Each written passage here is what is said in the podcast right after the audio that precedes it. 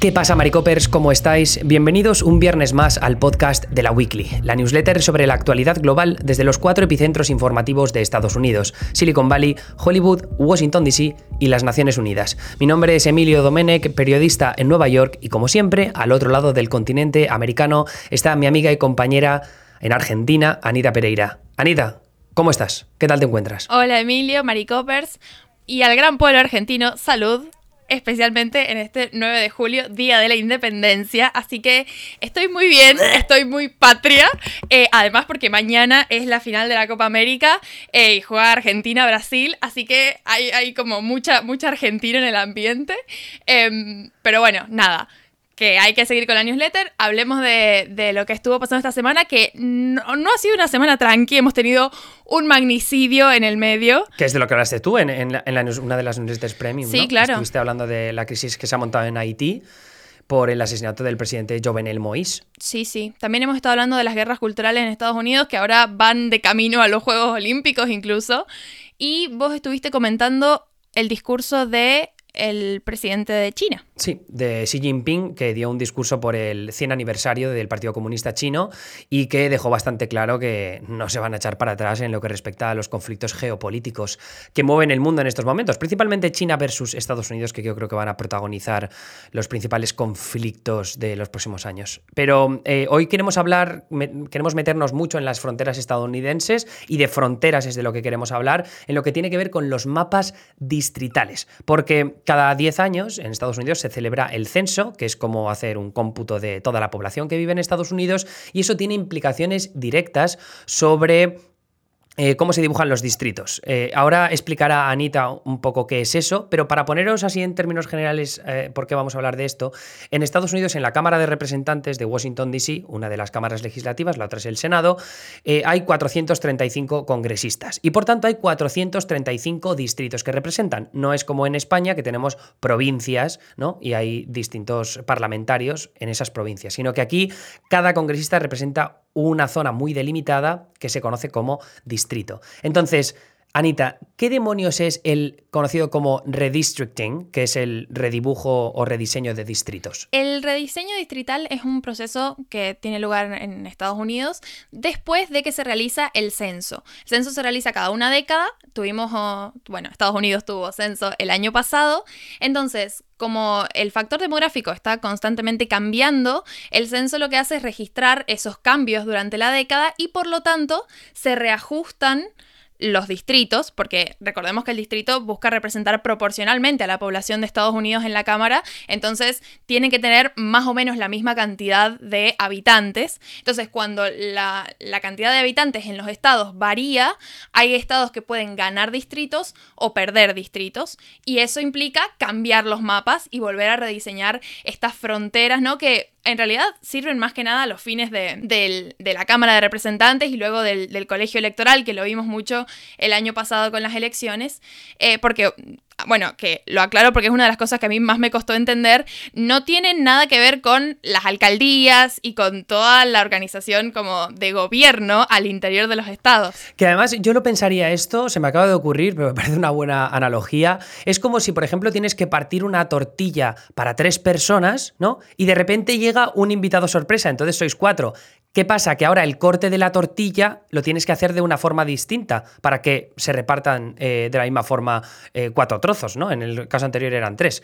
Entonces, en este caso, si en un estado hay cinco congresistas y de repente dicen, oye, no, que al final, como tenéis más población que hace tantos años, pues tenéis que dividir seis distritos. Entonces, los dibujos de los mapas tienen que ser diferentes. Y eso tiene implicaciones trascendentales en lo que es la mayoría de la Cámara de Representantes, porque si de repente son Florida, Texas y Carolina del Norte, gobernados por republicanos, los estados que tienen más distritos con respecto a la década anterior, eso significa que son los republicanos los que en teoría más se pueden beneficiar del nuevo rediseño de distritos. Claro, precisamente. Además que, bueno, el diseño de distritos es un proceso que obviamente está afectado por intereses y aparece esta, esta técnica de la que tanto se escucha cada tanto, que es el gerrymandering, que es, bueno, alterar un poco, digamos, trazar las fronteras del distrito de forma tal que el resultado electoral previsible sea favorable para un partido u otro, o, digamos, se logre fragmentar algún grupo eh, cuya representación se quiere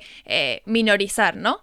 Entonces, ese es el problema, que luego a la hora de rediseñar los mapas hay muchos intereses en juego y cuando el, por ejemplo, hay algunos estados que tienen una comisión independiente que se encarga del trazado de mapas. Esos estados diría que, bueno, son los menos problemáticos, ¿no? Pero cuando la facultad está delegada en la legislatura, depende del, partido que ganó las elecciones, eh, o sea, que tiene mayoría en esas cámaras legislativas estatales, bueno, ese va a ser el partido que tenga a su cargo el, diseño del proyecto de ley que tenga los el, el, diseño distrital. Entonces, claro, ahí el interés del partido va a jugar a favor y, luego ese diseño, como no se va a actualizar hasta la próxima década, hasta que se vuelva a realizar el censo y tal, eh, digamos, el partido se puede llegar a asegurar durante 10 años que las votaciones lo favorezcan en, en, estos distritos y bueno, puede ser bastante problemático. Yo esto me lo imagino como si fuera un estado que solo tiene una ciudad, ¿no? Y todo lo demás es zona rural.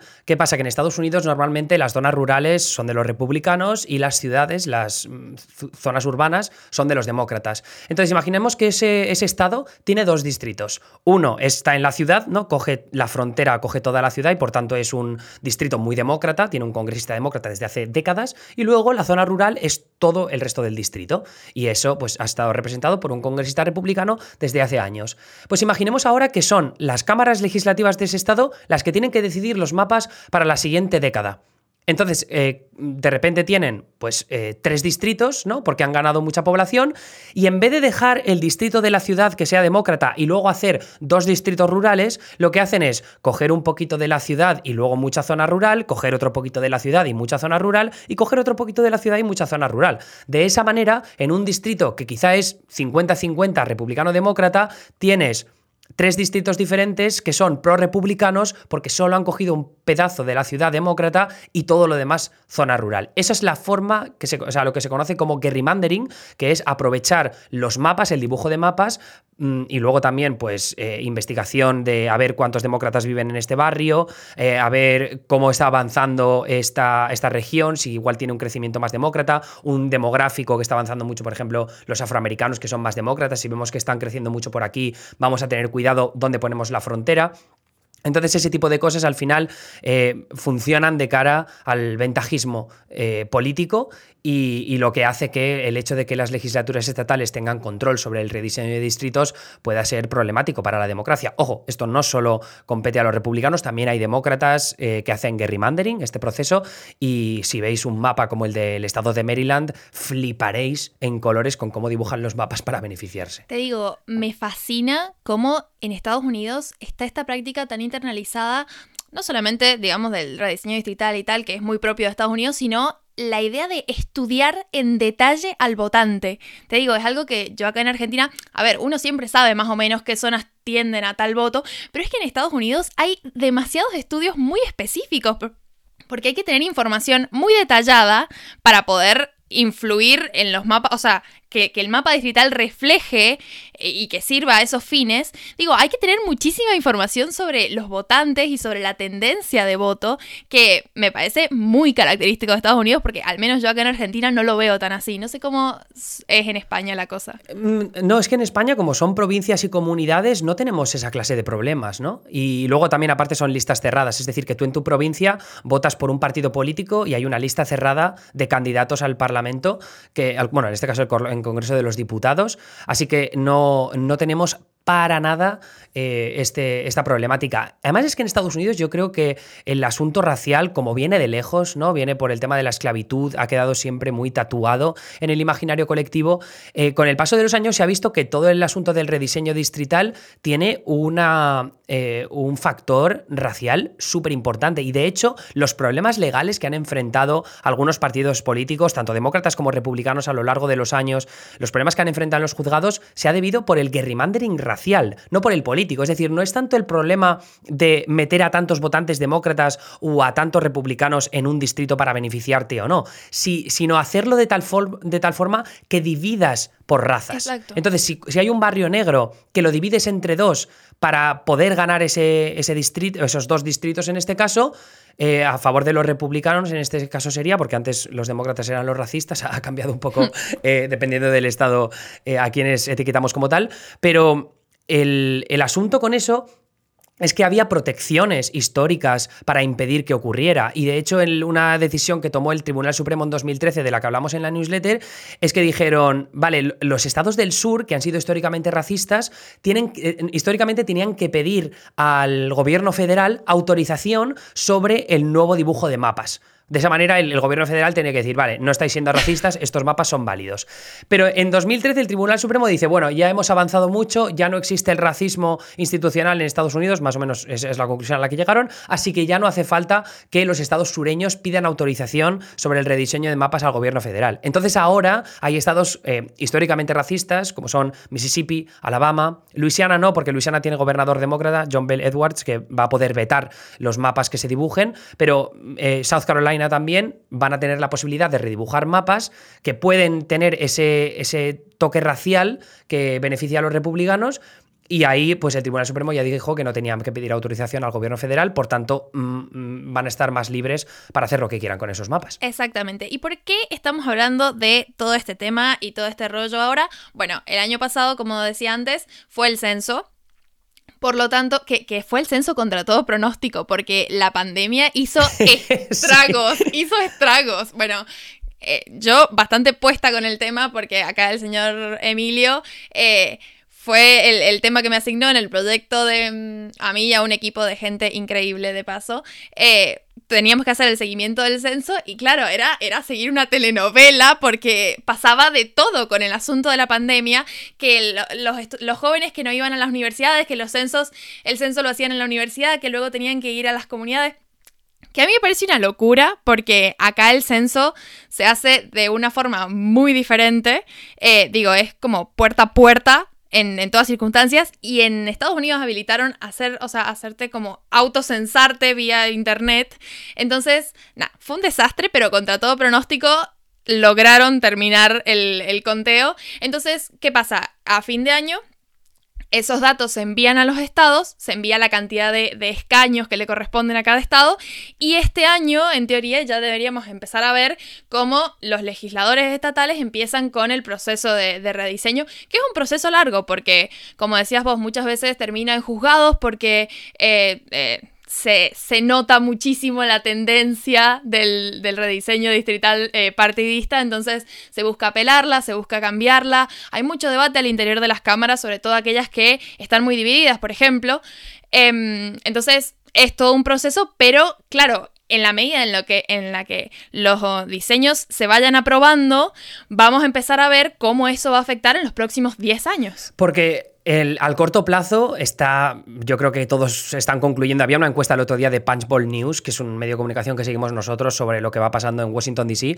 La conclusión que sacaban eh, los empleados de los congresistas en el Capitolio y de los senadores es que los republicanos van a recuperar el control de la Cámara de Representantes. Y no es tanto por el la atmósfera política que existe en este momento o, la, aprobación que pueda tener Joe Biden o el Partido Demócrata, sino más bien la ventaja que tienen ahora mismo los republicanos para cambiar ese diseño de los mapas. Eh, ya decíamos antes, ¿no? El control sobre el redibujo en Texas, que es un estado que ha crecido, Florida, que también ha crecido, Georgia, North Carolina, que también ha crecido. Sin embargo, los, demócratas controlan el redibujo de distritos en lugares como Illinois, como Nueva York, que al revés han perdido presencia. California tiene una comisión independiente, pero los, demócratas en general se podrían beneficiar de tener más presencia y sin embargo también han perdido un distrito.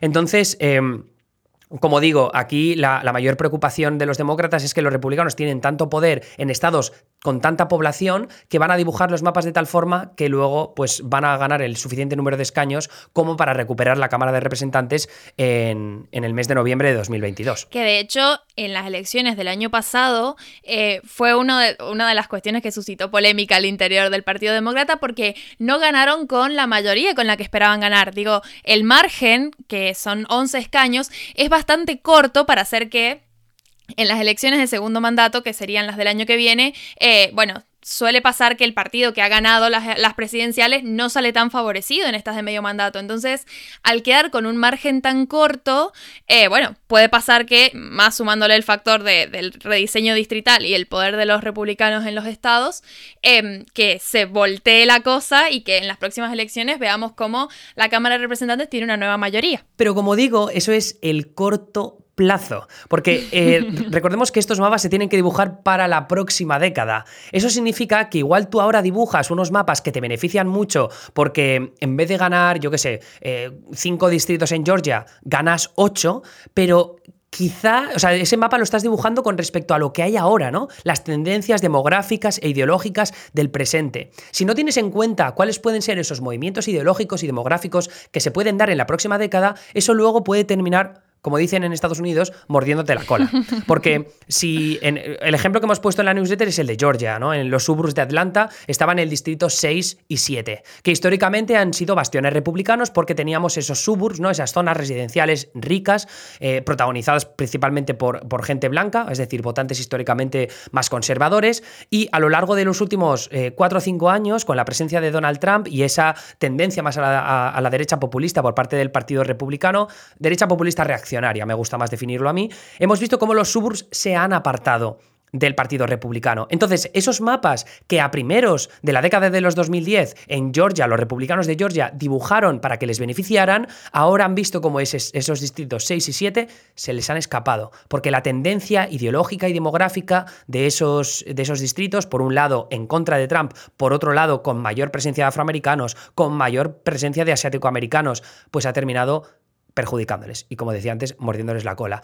Eso es lo que puede, puede, volver a pasar. Por eso la atención ahora está en los suburbs, por un lado, a ver cómo dibujas los distritos para que igual los suburbs no te, no te perjudiquen más adelante, y luego si divides ciudades o no divides ciudades. Con el ejemplo que ponía antes de esa idea de dividir una ciudad en tres, te puede beneficiar en el corto plazo pero ojo, porque si la diferencia que tienes en esos tres distritos igual es de más 2% cada uno de esos tres congresistas republicanos que te representan, si, hay un si en esos distritos eh, crecen mucho los suburbs de la ciudad, igual al final terminas perdiendo los tres distritos porque ninguno tienes la ventaja suficiente. Y quizá lo que te beneficiaba más es hacer dos distritos muy rurales donde asegures que sea más 6% republicano o incluso más 8 y que luego la ciudad sea muy, muy, muy demócrata. Tal cual. De todas formas, creo que el Partido Republicano va a estar buscando formas de ganarse los suburbs porque me parece que es eh, un, un sesgo poblacional que no se pueden dar el lujo de perder, ¿no? Porque nada, está en crecimiento, es como, y además que, bueno, en, las elecciones anteriores fueron también eh, un, gran apoyo para eh, que, ganara Trump eventualmente, entonces no, no creo que, que, lo den por perdido, sí que es importante que lo tengan en cuenta porque como decíamos, como esto afecta de acá a una década, planificar en el corto plazo por ahí no es la mejor idea si se avecinan luego cambios que te dan vuelta a la cuestión. Aparte, el, otro de los riesgos que está con, hacer eh, un rediseño distrital demasiado em, partidario, ¿no? Es toda la cuestión legal, porque luego los demócratas no se van a quedar callados y van a estar llevando a juzgados todos los, estos mapas que excedan, digamos, el, límite tolerable del partidismo.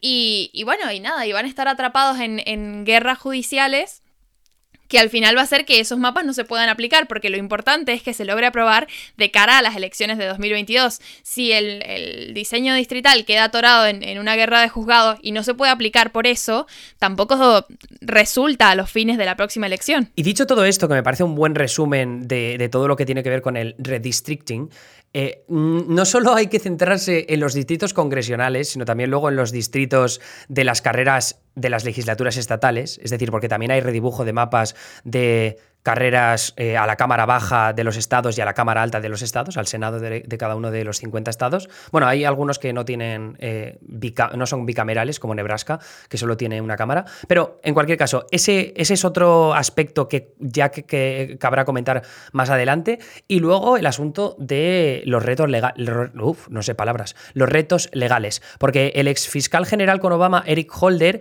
tiene un ejército de abogados a su servicio y muchos, muchos cofres de pasta a mansalva para poder enfrentarse a todos aquellos eh, estados gobernados por republicanos que pasen eh, mapas distritales que se pasen de la raya. No sé si irán también contra aquellos demócratas que se puedan pasar de la raya en estados como Illinois, como Nueva York o como Maryland, pero lo que está clarísimo es que a ver qué se inventan en Georgia, en Florida, en North Carolina y en eh, Texas para poder evitar que no les asalten en los juzgados, porque ahí podremos ver otro caso que llega al Supremo. Que el Supremo tiene mayoría conservadora muy amplia, pero aún así, eh, jugártela demasiado e impedir que los mapas se pongan en funcionamiento para las elecciones de 2022 puede ser un... Eh, ¿Cómo se dice? No, un tiro en el pie o... Un tiro en el pie. por la culata. Es verdad. que te sale por la culata. Exacto. No sé hablar, no sé hablar. Me he, quedado, me he quedado sin palabras, Anita. Pues yo, yo, creo que se nos ha quedado un buen resumen, ¿no? De todo lo que queríamos contar. Sí, totalmente. Además, bueno, en la, en la news van algunos gráficos y cuestiones que pueden hacer que se visualice mejor, porque por ahí siento que, ayuda mucho verlo graficado. Pero sí, creo que, es un, buen resumen de cara a las próximas novedades que vamos a tener en, en este área. Y ahora necesito saber un nuevo insulto para afrontar mis vacaciones, que todavía no llegan, pero me queda solo una semana. Tú también entiendo que, te vas a pegar unas vacaciones cuando yo me vaya. Sí, claro. Eh, además estarás un poco harta de escuchar mi voz. Pero, eh, ¿qué, me, qué insulto tienes preparado? A ver. El insulto de hoy es un insulto que yo no lo uso para nada, porque soy una dama, pero sí se usa mucho. Em, que creo que ustedes tienen una versión española que me parece haber leído en Twitter. Eh, el insulto argentino es chupapija y ustedes tienen algo así como soplapolla, ¿puede ser? Soplapollas, comepollas, chupapollas. Bueno, bueno, pero Muchas versiones. lo que pasa es que el polla nosotros no lo tenemos para nada. De hecho, horrible esa palabra. Eh, entonces, acá es pija, por ende, el insulto queda así. De hecho, hay un TikTok maravilloso que están haciendo con un audio eh, de un nene argentino. A ver, es uno de esos audios que no tiene contexto alguno, que se viralizan, pero nadie sabe de dónde salió, pero es una joya y bueno, nada, se, parodia muy fácil y tiene este insulto, así que lo, dejamos en la newsletter porque es una joyita con la que se puede cerrar esto. Bueno, venga, hasta, hasta el lunes que viene que me escucharéis a mí y ya el miércoles volveréis a escuchar a Anita, que sepáis que la semana que viene es nuestra última semana, bueno, en realidad no, va a ser una semana de vacaciones, pero luego volvemos, ya en agosto es cuando sí que vamos a tener unas vacaciones un poco más largas. Hasta luego. Ok, adiós.